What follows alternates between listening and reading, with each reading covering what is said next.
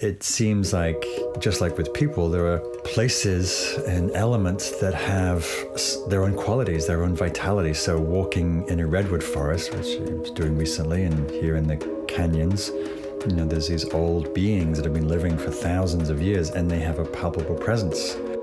Or we're standing by rocks by the ocean and they're being pounded and the surf is spraying and, and there's a kind of aliveness and, and, and uh, energizing quality. And, you know, desert, for some people, desert's like really boring.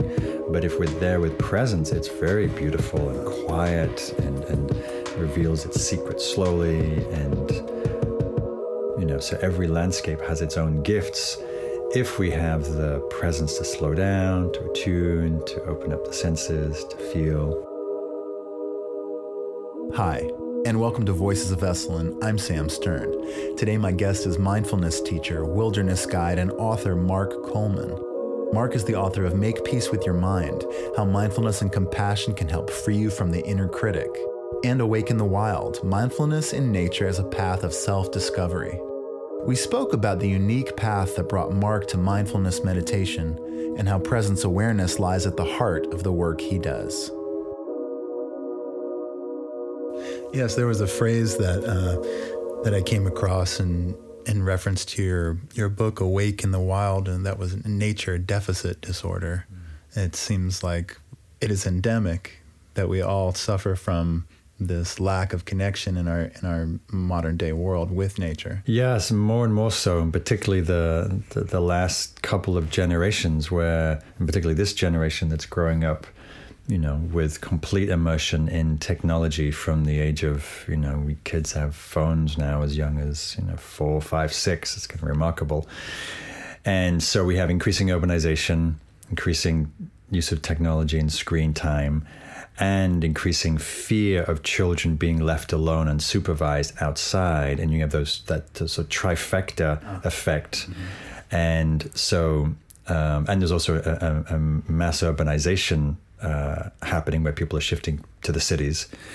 So yeah, so the, there is a growing nature deficit disorder, which Richard Louv coined as a as a as a diagnosis, and um, you know, I think many psychologists and, and teachers would say, yeah, that, that actually has a detrimental effect to children's learning, attention, social skills, um, aliveness, um, creativity. Um, and so I see my work as part of one of the counterforces to try and help people re-immerse in nature, but also with a twist. With the twist is um, how do we spend time in nature, relate to the natural world, not through doing it. There's a lot of doing nature. Like we, you know, we, you know, we conquer the mountain and we beat our best time on our mountain bike and we ski down something and and it's all fine. I'm all happy. I'm happy for whatever people do in nature.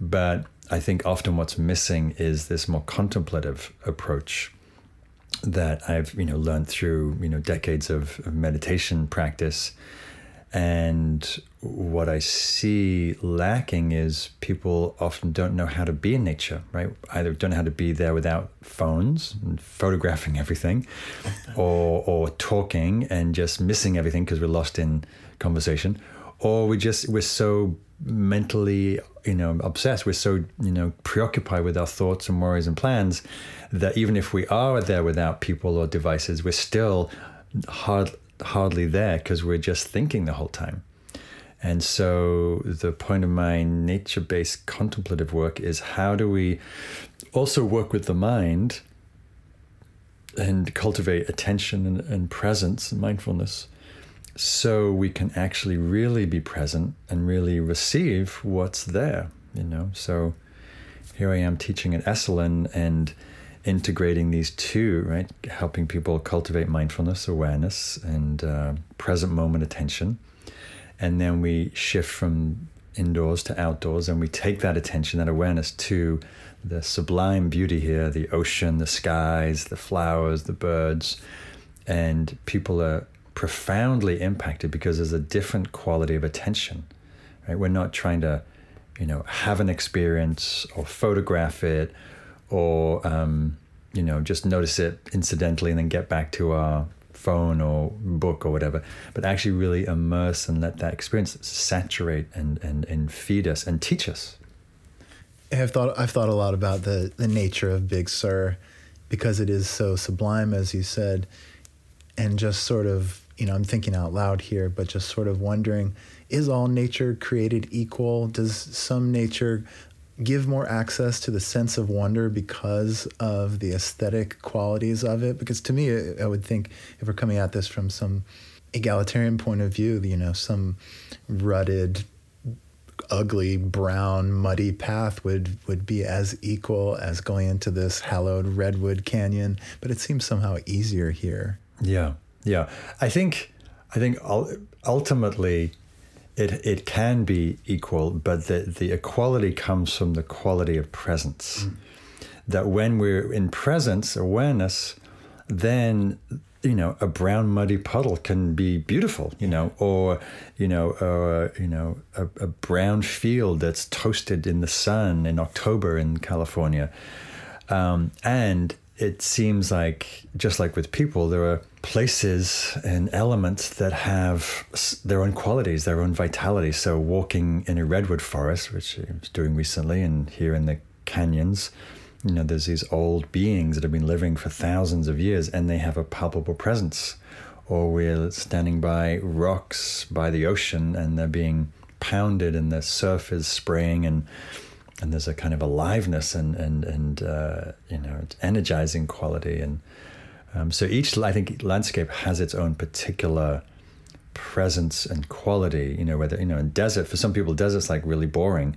But if we're there with presence it's very beautiful and quiet and and reveals its secret slowly. And um, you know so every landscape has its own gifts if we have the presence to slow down, to attune, to open up the senses, to feel. So, what is it like for you as someone who values nature so deeply, finds it as a, a source of refuge, to deal with the reports that we see about ecological disaster, what climate change will be like in the next 20 years, how political leaders and certain countries are selling off rainforests. What, what, what has that affected in your work? Well, it's created a sense of urgency. One of the reasons that I think we're, you know, we're facing this ecological crisis is because most people are not living with a very alive connection with the natural world. You know, we're in cities, we're in offices, we're in cars, we're in homes, and so we're not going out as much. And the less we have contact, the less real that relationship is with nature, then the less care we have. You know, so my the basis of my work is this phrase we protect what we love. That if we genuinely have contact with a person, a place, a landscape, at some at, over time we fall in love. We become, you know, enamored and deeply moved, and by that connection and that it moves the heart to want to take care, to want to love, to want to protect and steward.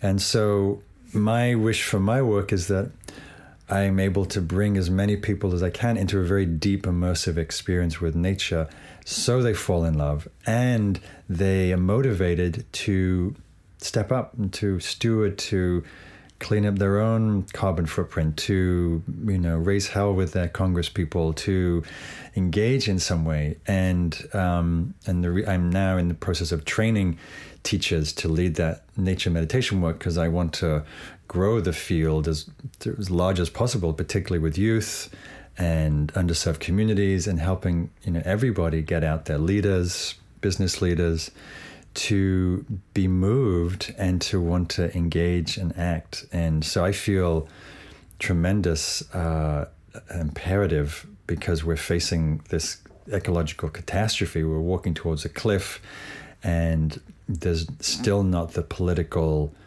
will to really scale what we need to do. We, we have the technology, we have the solutions and they need you know scaling and commitment and you know there's possibility of not you know getting to you know, two degrees raise in temperatures. For example if there was a massive global waking up and political and business will and um, you know it's growing because the climate crisis is growing and people are seeing the not just a um, an ecological crisis but it's an economic crisis it'll be a political crisis it'll be a social crisis and the cost will be you know unimaginable so I take heart that people are waking up but it's still too slow and we still need to rev up that responsiveness Yes, there's an interesting tension here.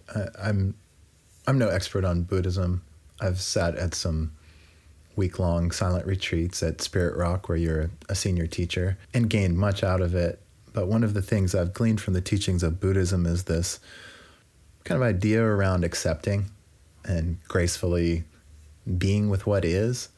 And I think about that as being somewhat in tension with being someone who bucks the political system, someone who raises hell with their Congress people, someone who's out there demonstrating. And I think what I'm hearing from you is that it's possible to engage with, with one's uh, Buddhist ideals, but at the same time be a person who does take action. Yeah, I think um, you know there's there's a there is a definite heavy emphasis in in, in the Buddhist tradition of um, the qualities of equanimity, of letting go, of being with what is, of profound acceptance, of not struggling with the truth of reality. And that's all, you know, valid and necessary. And but that's not the whole story, right? And so one of the challenges as mindfulness has grown in popularity, which is sort of a cornerstone of Buddhist practice, the whenever you take a piece of the pie out of the pie, one doesn't see the whole picture. And so the challenge is where there's been a tendency to see mindfulness as just stopping at being with, accepting, allowing, noticing, right? Yeah. But in, in, in the context of the Buddhist path, the Eightfold Path, the wise mindfulness is in context with wise understanding, wise intention, wise action, which is how one moves in the world with ethically, without harming, um, how one speaks, how the, the kind of work that one does. So the, the mindfulness is in service of wisdom, in service of action, and ultimately freedom for oneself and for others. Mm. Ideally, the clarity that comes from awareness allows us to see what's true, and then uh, based on that perception, then one responds. And if anybody is awake at this time, we know what's going on. We yeah. know there's a crisis.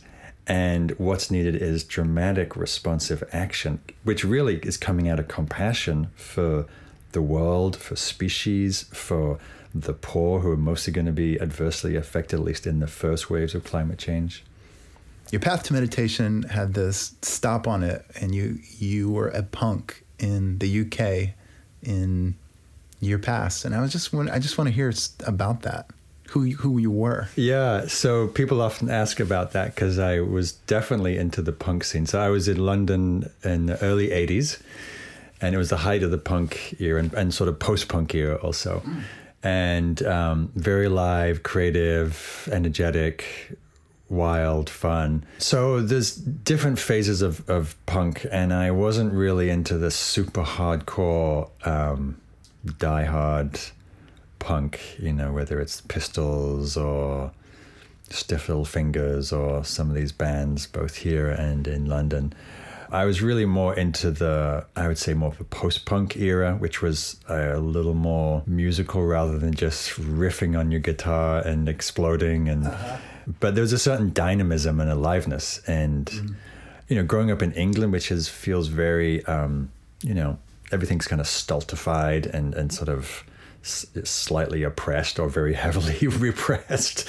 There was something about the punk music that was just such a breakout. And also the, the scene around it. What I really liked was the freedom of expression. Like I made my own clothes, I dyed my own hair, I had a mohawk, and I made earrings and painted houses in really wild, you know, styles. And so that that whole busting out of the norm was very freeing for me. And, and, and liberating from that, you know, whether it's class oppression or societal oppression. And, you know, I needed that. And it was very creative. It was really fun. But particularly, I, I was drawn to the sort of anti establishment component of it. The, there was a radical side of it, there was an anarchist side of it, and there was a. Um, yeah, I just like that spirit because I was feeling that too. I was I had a lot of anger and frustration about about the political situation, about the economy, about the way I saw a lot of injustice happening, and and so it was a way of channeling that energy. What were some of the political issues of the time in it was Thatcher's uh, England? Yeah. Yes. So Thatcher was was the the uh, the opposition, you could say politely, and um, and so she was in the process of dismantling the unions, so the coal miners' unions, and and really trying to bring in some sort of liberal forces um, to break some of the deadlock that had crippled England in the 70s.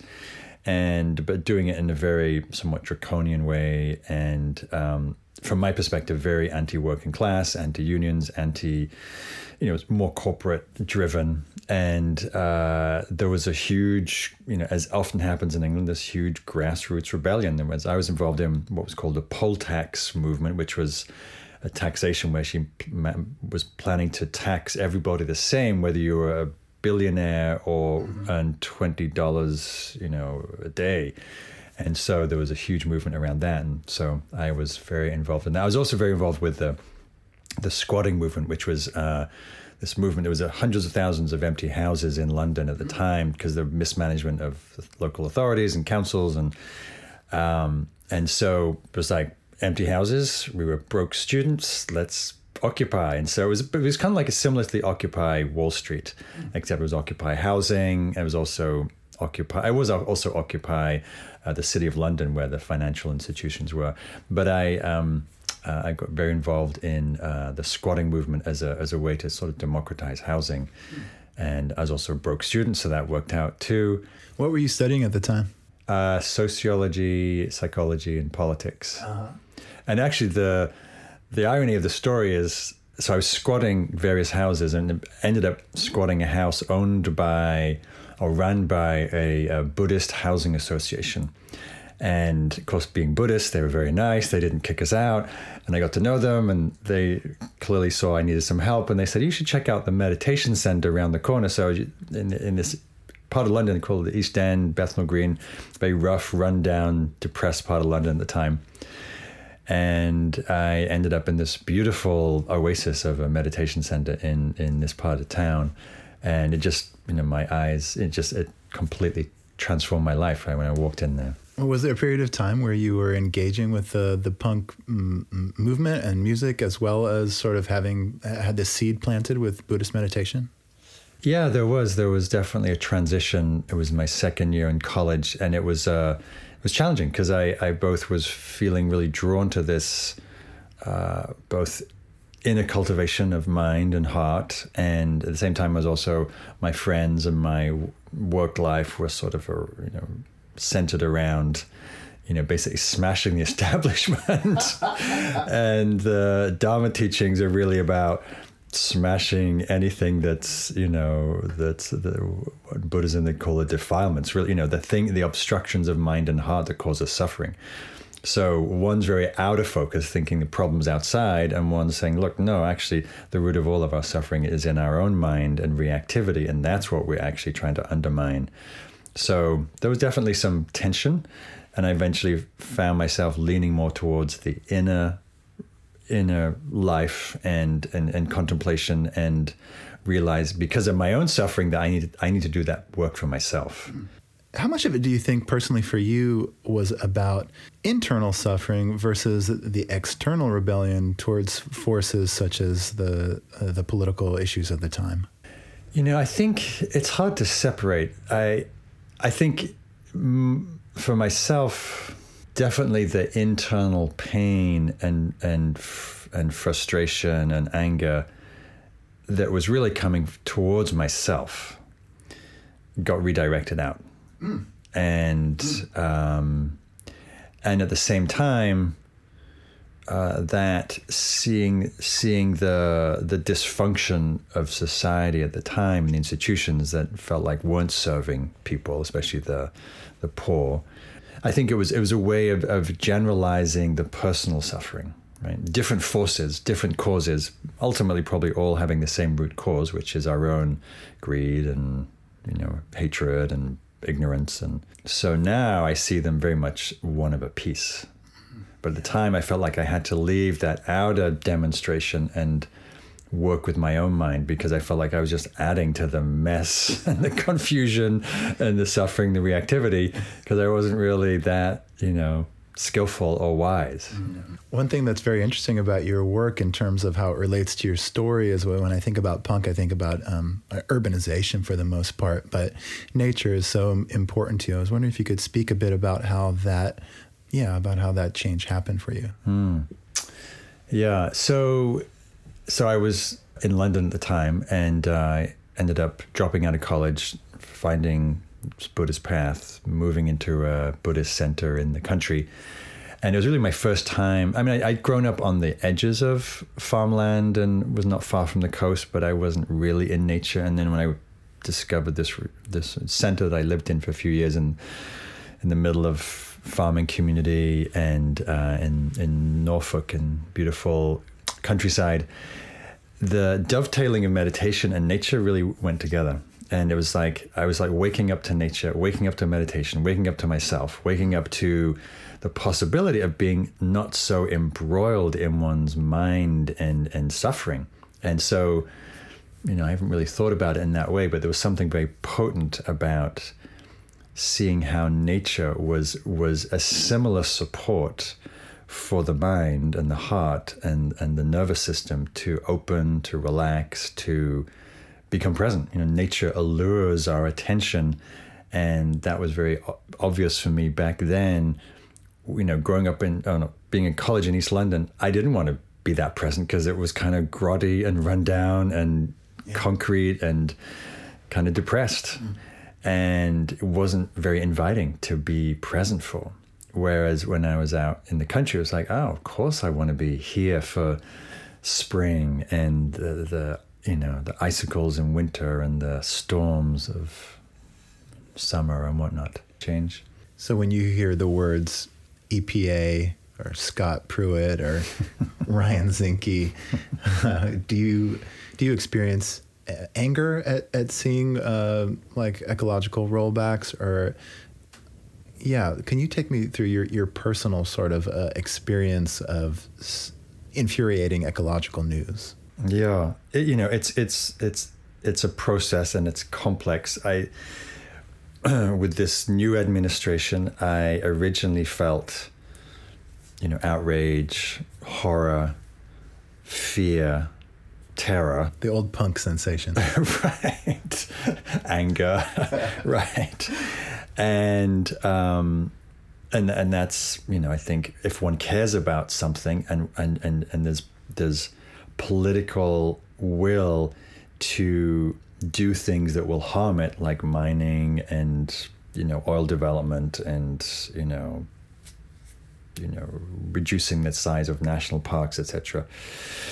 Then yeah, I felt I felt uh, I felt outraged and shocked actually that that was so blatant and um, you know just unapologetic. But I also do take some solace or refuge in my practice in that I also know that that's human nature, right? That that you know human our human nature in its current form as a species is not that evolved. It's mm. driven by forces of greed, of ignorance, of hatred. So what can we expect? You know, not to say we don't we roll we roll over passively, but it's like of course if people think that they can make more money mining and drilling, then of course they're going to do that because that's the imperative in their worldview. And that's more important worldview than say protecting keeping the water clean or keeping the you know the the rivers free from pollution. So I get you know that that bigger perspective that that's of course what humans some humans choose to do out of their own worldview. And I also see that you know sometimes where the practice helps is I can make myself crazy thinking about this stuff. Yeah. And I know it's not so helpful. Like I know what's going on. I stay informed. I do read a lot. And I also make sure I go out and hike and I walk to the ocean and I feel the waves and I notice that spring is coming after the rains, even though we've had this horrific fires caused partly by climate change. And also the green hills are coming back and the flowers are coming back. And so I make sure I balance my nose against the grindstone of the, the hard ecological data with, you know, both the beauty that's still here and I also focus on the tremendous amount of people and actions and demonstrations and creativity that's going towards climate solutions. And, you know, in, in a simple example, the when this administration pulled us out of the, the, the Paris uh, climate agreement, there was a, a, a, movement started the day that it happened, um, initiated by some activists in, in Bloomberg, called We're Still In. Uh, and there was a co- coalition of businesses, mayors, cities, states saying, despite what the administration is doing, we're committed to honoring the, the Paris climate agreements. And so 50% of those agreements that happened in Paris a few years ago are now being met. 50% of all of America's uh, commitments are being met despite the inaction of the government. Mm. So I take refuge in that that's happening too. Mm. And it's very easy for for many of us to just focus on these seemingly outrageous things and yet not seeing the bigger picture. It's still important to address those things, but also seeing, yes, and there's also tremendous waking up happening, tremendous creative actions and solutions to these things. In a way, it almost feels like the process that you're going through dovetails in some way with the subject of your second book, which is Make Peace with Your Mind, which I read as uh, an investigation into the, the inner critic and the, the outer critic. And those two focuses, inner and outer, being in, in, indelibly intertwined. Yeah, no, certainly that, the, the inner critic, and actually, it's really what started me on the whole path because my critic when I first when I was a young man was was wretched. It was, was I was brutal with myself. Really, a lot of self hatred, a lot of anger, and it was mostly turned inwards and turned outwards. And it was crippling. It was really damaging. And and it was that level of suffering that got me into the practice through mindfulness, but particularly through loving kindness and self compassion practices that really began to change over time. But yes, as you say, that that critic can go inwards, can go outwards, and it's basically it's it's the negativity bias that we have, you know, hardwired into our brain, given voice, and let loose, and just you know fixates on everything that's wrong, problematic with ourselves, with others, with the world, and when we live in that worldview, you know, we see the world very negatively, mm-hmm. and uh, it doesn't help ourselves. It doesn't actually motivate it, motivate us to act, and it's not the basis for the clarity that we need to really engage well. And uh, it leads to a very distorted perception and and and re- reduced well-being. Since you've literally written the book on this subject, I'm curious to know how much progress have you made on embracing the the inner critic, becoming friends with uh, the inner critic? Yeah, so uh, I don't so much put it in that framework of making friends with the critic. Um, some people do, and I think that's a fine way of you know, sort of disarming the enemy, as it were.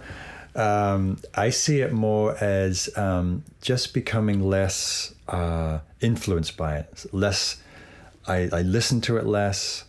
Uh, I don't care what it has to say. I know what it's going to say. It's predictable. it comes up at certain times when I don't do something right or I forget something or, you know, um, it's an old voice and it's an old habitual pattern that, um, you know, usually comes about because of some vulnerability present that it's trying to, in its misguided attempt, protect us from. So it's more like, it's like, it's like a, a friend who's giving us bad advice, but it's sort of well intentioned. But it's like, okay, yeah, thanks for your thanks for your advice, but yeah, I'm okay. I, I got this one. We're good. And it's like, and it's just like, you know, kind of patting its head. It's like it's okay. Thanks for that, you know, opinion, and I'm I'm good. I'm, I'm I can take care of this. I can see this clearly, and so it's more. I, I just don't give it that much attention, and I know when it's present, and I know what's going to say, and I just, you know, oh, hello, old friend. You know, have a nice day. And I'm going to get back to whatever it is I'm doing. Thank you very much. what I'm, what the main thing I notice is generally we don't prior to either doing any you know inner work meditation work work on the critic psychological work the we take the voice of the critic as just normal as just part of my mind part of being human and don't even give it the time of day in terms of thinking about whether it's useful or not or objective or real or truthful it's just part of the furniture and so once we start to bring attention to it then sometimes people can make radical shifts. And I def- definitely work with students who, you know, got this toolbox of skills that I mentioned and I write about in the book, and um, very quickly the the critic mostly does loses most of its power, mm. and but for the most part. It's a longer term process. You know, most inner work is, is a long term process. but with a combination of the recognition, the seeing it with mindfulness and clarity, the cultivation of kindness and self compassion, both compassion for the pain and self love to to really you know sort of build up the the, the balance of, of, of positive self regard and seeing ourselves clearly and kindly and just over time helping mitigate the, the erosive corrosive impact of these negative words and, and ideas and views. So I think of it as a as a long term project that over time definitely uh, diminishes in students if if we do the work like with anything we have to do a work we have to keep up the awareness of it the kindness of it towards oneself the forgiveness of one's mistakes and it's like a multi-pronged approach Um, I just have a few more questions for you. You've been a meditation teacher for a good long time now. What is it about helping people with meditation that has kept you excited, kept you interested in this field in a continuing way? Well, it's a great question. Um, I mean, there's, there's, there's, many layers. One is um, I've seen how tremendously helpful all these practices have been for me, particularly mindfulness, loving kindness, compassion. And so I want to share them because it's like here's the good news like we can do something about our own pain and struggles and challenges in life and um, and uh, you know it's a very sort of you know I'm I'm a, I'm a socialist at heart. You know maybe this goes back to my anarchist roots but it's like these practices are free. They're available. You can take them. You can use them for a lifetime and they really make a difference. They transform one's life you know in a very beautiful profound way. So just giving that gift to people uh, is just a great is just such a blessing. It's a privilege and, and a delight to know you know to help people genuinely find ways to free themselves from pain to find greater happiness and freedom like that's what better thing could i be doing with my life you know? So there's, there's a lot of joy. And as a teacher it's also infinitely uh, creative and you know, the path never stops. Like there's no end. Like oh, I did all this work and I suddenly got enlightened and then I'm you know in retirement. No, it's like it continually is organic and it, and it moves and I learn things and I study with teachers and things shift in my own understanding and practice. And so there's a delight in in in feeling that dynamism in one's work and. Um, and then, of course, with the nature work, I, I just want people to know how profoundly moving it can be to be in nature with this contemplative awareness and how transformative and healing and joyful and delightful it is. You know, it's I can't think of anything more beautiful than being in nature with this presence. Do you worry at all about future generations and their access to technology? Like, for instance, I think there's a new kind of cool thing happening with uh, virtual reality headsets where people can put on these these new pieces of pieces of technology, this apparatus, and suddenly they're transported into some some calming landscape with sweet music or something like that. I don't know. Do you have any opinion around that? Well, I did some for the New York Times. it was a virtual. They have a virtual reality app, meditation app, and um, you know different landscapes, and I was you know. Uh, doing some meditations over, over the, uh, the, the video, and um, you know these days the the most common doorway for people to access meditation is through technology. You know, meditation apps. you know, Calm has 20, 20 million users, Insight Timer has four to five million users. So there's probably more people accessing meditation now through their phones than through any place like Esalen or Spirit Rock or wherever I teach.